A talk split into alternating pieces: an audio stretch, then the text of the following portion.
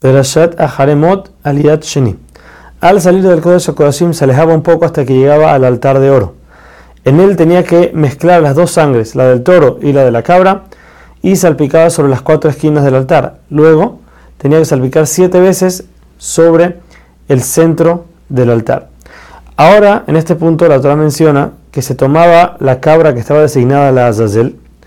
Aarón posaba sus manos sobre ella y confesaba los, pueblos los pecados de todo el pueblo. Luego una persona que estaba designada desde el día anterior tomaba la cabra y la llevaba a un barranco especial donde de ahí la lanzaban y eso expiaba por los pecados del pueblo. Después de terminar todo, Aarón tenía que tomar las ropas blancas y esconderlas, no se podían usar más el próximo año.